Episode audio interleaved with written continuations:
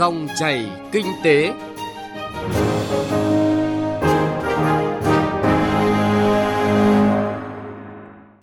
Kính chào quý vị và các bạn đến với dòng chảy kinh tế thứ hai, ngày 16 tháng 10 năm 2023. Chương trình hôm nay có những nội dung đáng chú ý sau đây. Doanh nghiệp giao thông vận tải cần làm gì để xứng đáng với sự nghiệp đi trước mở đường? Doanh nhân công nghệ số nỗ lực tạo giá trị mới cho nền kinh tế. Tiêu điểm kinh tế địa phương ở phần cuối chương trình có nội dung nữ doanh nhân những bông hồng thép của thành phố Hải Phòng. Thưa quý vị và các bạn, doanh nhân, thủ lĩnh các doanh nghiệp ngành giao thông vận tải quyết tâm đổi mới tư duy, áp dụng công nghệ, phát triển ngành trong giai đoạn mới, xứng đáng vai trò của những doanh nghiệp gắn với sự nghiệp, đi trước mở đường là dòng thông tin đáng chú ý trong phần mở đầu của chương trình hôm nay qua ghi nhận của phóng viên Hà Nho. Ông Hồ Minh Hoàng, Chủ tịch Tập đoàn Đèo Cả cho biết, trong lúc khó khăn, các doanh nghiệp ngành giao thông vận tải càng có cơ hội thể hiện ý chí quyết tâm hoàn thành những dự án công trình có quy mô lớn, đáp ứng mong đợi của người dân về những cây cầu con đường nối liền các vùng miền, góp phần nâng cao đời sống người dân. Những khó khăn về mặt bằng, vật liệu tài chính và nhất là những bất cập về mặt chính sách được các bộ ngành và các cơ quan chức năng đang tiếp tục chung tay tháo gỡ là điểm tựa để các nhà thầu, các nhà đầu tư trong nước vững tâm hoàn thành các dự án. So sánh với bất động sản hiện nay thì rõ ràng là chúng tôi có một cơ hội đem đến công an việc làm, tạo ra dòng tiền, tạo ra sức sống của doanh nghiệp các cái doanh nghiệp chia bùi sẽ ngọt và biết đồng hành để cùng vươn tầm sao giải quyết được những cái dự án, những công trình cho đất nước. Ưu điểm của doanh nghiệp tư nhân tham gia các dự án ngành giao thông vận tải được Phó Giáo sư Tiến sĩ Trần Trùng, Chủ tịch Hiệp hội các nhà đầu tư công trình giao thông đường bộ Việt Nam chỉ rõ, đó là quản trị hiệu quả, tiến độ nhanh và không bị đội vốn. Ông Phạm Văn Khôi, Tổng Giám đốc Công ty Cổ phần Giao thông Phương Thành, một nhà đầu tư, nhà thầu gắn bó hơn 30 năm qua với ngành giao thông vận tải, nêu thực tế. Thì như cái pháp vân đổ lẽ mặc dù khó khăn công tác giải phóng mặt bằng vậy, chúng tôi chỉ làm trong vòng 2 năm, 2 năm rưỡi là chúng tôi đã hoàn thành dự án này mà đầu tư theo hình thức công. Thì chắc chắn công tác giải phóng mặt bằng của Hà Nội. Thì không có dự án nào dưới 4 đến 5 năm thì chúng tôi cũng đã phải vận dụng rất là nhiều những cái cơ chế, những cái sáng tạo, kinh nghiệm của chúng tôi, đưa ra rất nhiều những cái giải pháp về công nghệ, về kỹ thuật, thi công vừa đảm bảo tiến độ, vừa đảm bảo chất lượng và có cái hiệu quả chung. Một cái dự án thành công phải đưa ra hiệu quả chung cho xã hội, cho doanh nghiệp và cho người tham gia giao thông qua giả soát thống kê thì tới cuối năm nay, nước ta đã hoàn thành khoảng gần 2.000 km đường cao tốc. Thứ trưởng Bộ Giao thông Vận tải Lê Đình Thọ cho biết, tới đây, những dự án công trình trọng điểm như cao tốc Bắc Nam, sân bay Long Thành và rất nhiều dự án công trình khác sẽ hoàn thành chính từ sự đóng góp tích cực với nhiệt huyết và tình yêu đất nước của những doanh nhân, lãnh đạo doanh nghiệp giao thông vận tải tạo nên. Doanh nghiệp của ngành giao thông vận tải cũng đã có những cái chăn trở, có những cái đóng góp có những cái hành động rất là thiết thực cùng với ngành vượt qua những khó khăn thách thức cũng mong là quá trình hợp tác ở đây nó mang tính chất được toàn diện sâu rộng hiệu quả thiết thực giữa cơ quan quản lý nhà nước và các doanh nghiệp.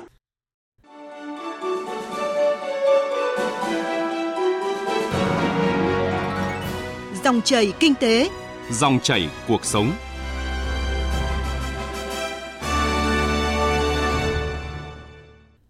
Thưa quý vị và các bạn, cùng với những doanh nhân ngành giao thông vận tải với vai trò mở đường dẫn lối, cộng đồng doanh nhân, doanh nghiệp công nghệ số được coi là lực lượng nòng cốt dẫn dắt kinh tế số, xã hội số. Họ đang nỗ lực ra sao, có tâm huyết như thế nào để thúc đẩy tăng trưởng Việt Nam.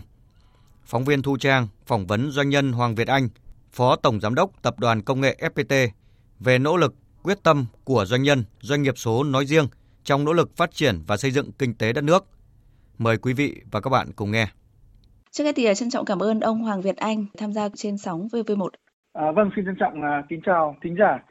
Thưa ông là nếu như xét trong bối cảnh kinh tế của năm nay, chúng ta cũng đang có rất là nhiều những tín hiệu tích cực. Ví dụ như là những thông tin từ à, Thứ trưởng Bộ Kế hoạch và Đầu tư Trần Quốc Phương hay là Phó giáo sư tiến sĩ Vũ Minh Khương. Xin mời ông và quý vị thính giả cùng nghe. Chúng ta cũng có thể nhìn thấy các cái động lực tăng trưởng tháng sau tốt hơn tháng trước và quý sau thì tích cực hơn quý trước. Nhờ cái sự vào cuộc của toàn hệ thống chính trị, chúng ta cũng đã ứng phó cơ bản là thành công bối cảnh kinh tế vĩ mô toàn cầu đối với nước ta, từ lạm phát toàn cầu cho đến những các cái điều hành chính sách tài khóa tiền tệ của các nền kinh tế lớn,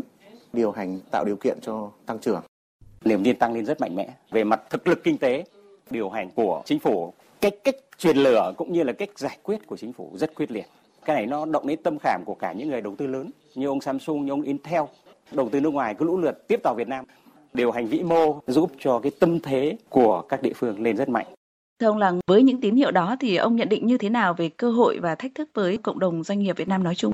Quan điểm cá nhân tôi nghĩ rằng khó khăn vẫn còn tiếp tục xảy ra mặc dù đã có nhiều dấu hiệu khởi sắc. À, thực tế của FPT cho thấy là trong 9 tháng 2023,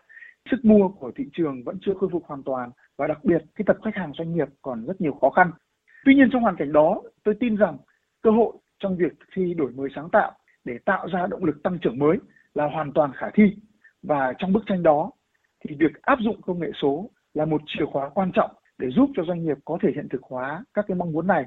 Đây chính là cơ hội lớn cho các doanh nghiệp trong lĩnh vực số và chuyển đổi số tại Việt Nam. Cái sự ổn định kinh tế vĩ mô, các cái chính sách, các cái quy định của nhà nước là đóng vai vai trò vô cùng quan trọng. Bên cạnh việc đó, chắc chắn ý chí tự cường vươn lên của mỗi doanh nghiệp đóng vai trò then chốt. À, có một ý nữa tôi cũng nghĩ rằng là các doanh nghiệp Việt Nam cũng cần phải nghĩ tới và phải thực thi cái việc liên kết đặc biệt là giữa các doanh nghiệp dẫn đầu trong mỗi một lĩnh vực kinh tế bởi vì chỉ có liên kết thì chúng ta tạo ra được cái thế mạnh chung và giúp cho cái nền kinh tế Việt Nam vượt qua khó khăn. Quan trọng còn làm thế nào để phát triển được mà lại đọ sức được với những cái thương hiệu ngoại ngay chính trên sân nhà và cả trên sân ờ, quốc tế nữa. Ông suy nghĩ như thế nào về điều này? À, tôi nghĩ rằng là và bây giờ cái câu chuyện mà doanh nghiệp nước ngoài đến và làm ăn tại Việt Nam nó đã trở nên rất là bình thường. Thì ở vị trí của một doanh nghiệp Việt Nam luôn luôn phải xác định đó là một cái công cuộc cạnh tranh công bằng. Để mà có thể tạo ra được sức mạnh vượt lên các đối thủ khác thì đó là cái vấn đề thực lực.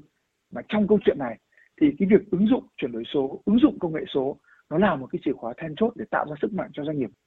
Nhưng cái thứ hai bên cạnh cái việc tạo thực lực là bên cạnh những cái câu chuyện ủng hộ, hỗ trợ của nhà nước, các doanh nghiệp ở trong một lĩnh vực và ở giữa các lĩnh vực khác nhau phải cùng liên kết, phải tạo ra những sân chơi cho các doanh nghiệp Việt có cơ hội thử sức, có cơ hội khẳng định mình để xây dựng hình ảnh, xây dựng thương hiệu và từ đó mới có thể có những sức mạnh để bước ra thế giới ở bên ngoài.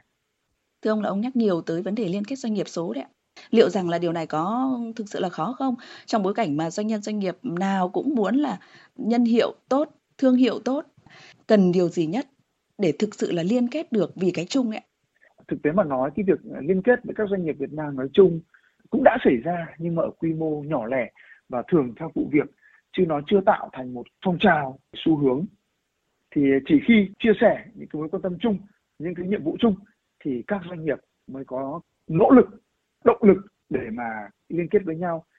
Thì một là rất mong chính phủ tin tưởng mạnh dạn giao những cái dự án lớn cho các doanh nghiệp số của Việt Nam. Và với tinh thần tức là anh nào mạnh điểm gì thì tập trung vào mảng đó. Khi mà các doanh nghiệp số của Việt Nam cùng nhau hướng ra biển lớn, chúng ta rất dễ có những cái động cơ chung để liên kết với nhau. Bởi vì thực tế mà nói, khi ra nước ngoài, cái cạnh tranh giữa các công ty Việt Nam là gần như không có.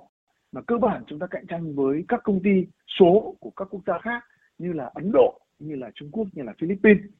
Thế thì để làm được việc này thì à, bên cạnh cái việc là mong muốn có những cái trận đánh như vậy thì tôi tin rằng cái chủ tâm cái mong muốn của lãnh đạo của các doanh nghiệp đặc biệt là các doanh nghiệp lớn cần phải có đã. Và khi mà các doanh nghiệp lớn chủ tâm liên hệ với nhau hỗ trợ lẫn nhau thì các doanh nghiệp khác cũng sẽ nhìn theo mà bước vào cái xu thế chung. Thưa ông là chuyển đổi số bây giờ thì đã bắt đầu vào cuồng rồi và doanh nhân doanh nghiệp số xuất hiện ngày càng nhiều. Tuy nhiên là nền kinh tế lại đang mong chờ xuất hiện nhiều hơn những doanh nhân doanh nghiệp ừ, thuần Việt. Nhưng ở những sân chơi công nghệ cao, công nghệ lõi, ví dụ như là bán dẫn chẳng hạn. Thì ông có cho rằng đây là một cái kỳ vọng lớn và hơi sớm với đội ngũ doanh nhân doanh nghiệp hiện tại hay không? À, trước hết thì tôi cho rằng à, cái kỳ vọng ấy là đúng, đúng thời điểm. Thực tế thì chúng ta nhận thấy rằng cái nền công nghệ thông tin Việt Nam đã phát triển từ khoảng hơn 40 năm trước lúc đầu phục vụ chủ yếu cho thị trường Việt Nam. Khoảng 30 năm trước thì chúng ta bắt đầu cái làn sóng toàn cầu hóa đưa trí tuệ Việt Nam ra thế giới. Chúng ta bắt đầu với rất nhiều, rất đa dạng các loại hình dịch vụ công nghệ thông tin, nhưng phần nhiều với hình thức thuê ngoài là ao sục sinh. Chúng ta đã dần dần tích được những kinh nghiệm để bước lên những công đoạn cao hơn. Với câu chuyện chuyển đổi số ngày hôm nay thì những kỹ sư của Việt Nam đã có đủ cái khả năng để tư vấn, để xây dựng triển khai vận hành chọn gói các cái giải pháp cho khách hàng ở trong và ngoài nước đối với lĩnh vực công nghệ cao công nghệ lõi chúng ta vẫn còn đang ở trong giai đoạn đầu, quy mô còn nhỏ, nhưng không có nghĩa là chúng ta không làm được. Chúng ta có thể lấy các cái ví dụ gần đây từ việc nghiên cứu xây dựng phát triển các cái thiết bị viễn thông thế hệ mới của Viettel, VNPT hay mới đây FPT thành lập FPT Semiconductor thiết kế và sản xuất chip thương mại hóa cái chip thành phẩm. Thế thì trong giai đoạn tiếp theo, một mặt chúng ta tiếp tục đầu tư xây dựng nội lực cho các doanh nghiệp Việt Nam. Mặt khác cần chủ động quyết tâm tận dụng các cái cơ hội hợp tác với đối tác nước ngoài để giúp chúng ta có thể rút ngắn cái hành trình này. Gần đây chúng ta cũng thấy là cái chuyến thăm và các thỏa thuận ký kết giữa Tổng thống Joe Biden với chính phủ Việt Nam chính là một trong những cái cơ hội cực kỳ tốt mà các doanh nghiệp số Việt Nam cần nắm bắt tận dụng để thực hiện mong muốn là đưa Việt Nam bước chân vào cái lĩnh vực công nghệ cao trong thời gian sắp tới. Vâng, một lần nữa thì cảm ơn uh, doanh nhân Hoàng Việt Anh. Vâng, xin trân trọng cảm ơn.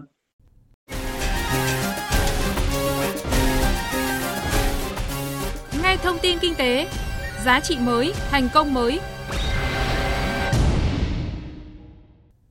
Tiêu điểm kinh tế địa phương, mời quý vị và các bạn đến với Hải Phòng. Hội nữ doanh nhân Hải Phòng hiện có hơn 1.000 hội viên ở cả ba cấp hội là phường xã, quận huyện và thành phố. Thời gian qua, hội đã đồng hành, hỗ trợ cùng các nữ doanh nhân trèo lái doanh nghiệp phát triển, đóng góp không nhỏ vào sự phát triển của thành phố Cảng và lan tỏa tinh thần nhân văn sâu sắc. Phóng viên Thanh Nga mời quý vị và các bạn cùng gặp gỡ nữ doanh nhân những bông hồng thép của thành phố Hải Phòng trong phần còn lại của chương trình.